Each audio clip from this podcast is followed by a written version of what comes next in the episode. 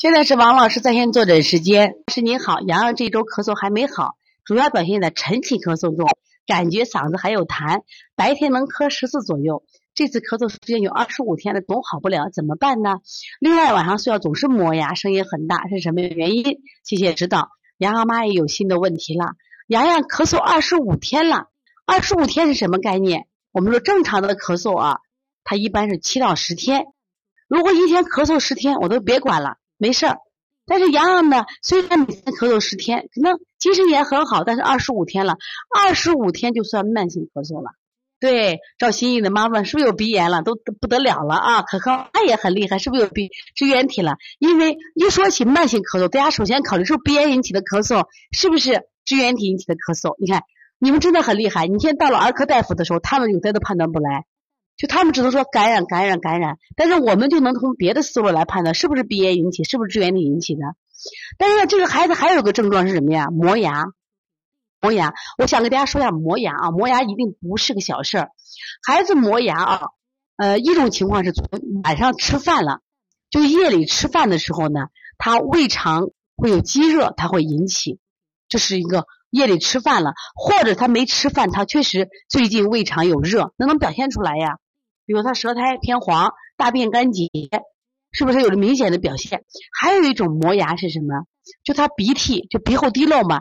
他晚上会，因为我们睡觉的时候，我们有个前鼻腔和后鼻腔，后鼻腔鼻涕因为有鼻炎呀，它会渗到什么呀？就是躺着的时候，它垂直渗透嘛，渗到咽喉，以为是在吃东西，就是我们人体会本能的说是在吃东西，刺激到咽喉呀，它会有磨牙，会有磨牙。所以说这个磨牙一定要分析。如果你的阳阳 不是胃肠积热，就考虑是鼻炎；而且他嗓子还是有痰，晨起咳嗽重，我考虑就是鼻炎引起的。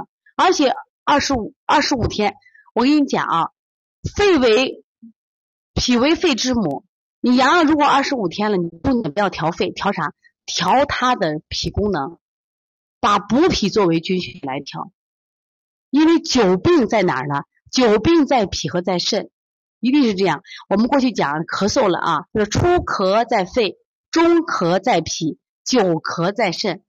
你首先要调脾的，为什么要调脾？你这首先和鼻炎有关系啊，调脾，再一个调肾，时间长了调肾。所以说补脾补肾阳，这是你要做的。然后再做什么呀？揉板门，不要功夫下在什么呀？肺上，这个病和肺关系已经不大大了，不太大了。当然说，你说。这个鼻开窍、肺开窍与鼻有肺有关系没有？有关系，但功能不太大。然后鼻窍，另外呢，我们的足三里、中脘，我们的脾腧、胃腧，这都是你要加强的，一定要加强的啊。所以把这个病的思路调调整成什么呀？脾功能。另外呢，做肾腧也是非常重要。本身这个阳阳它有哮喘史，你把这个肾腧也好加强一下啊。因为阳阳太瘦了嘛，所以阳阳说快速恢复也不太可能，你不要着急。只要阳阳在这个季节中啊，像这次咳嗽有痰，但是对他没有影响太大，没有问题。只要他脾功能加强以后呢，他这个淤化好了，自然就好了啊。相信你可以调好的。所以从现在开始学习小儿推拿，从现在开始学习正确的育儿理念，一点都不晚。也希望我们今天听课的妈妈能把我们所有的知识。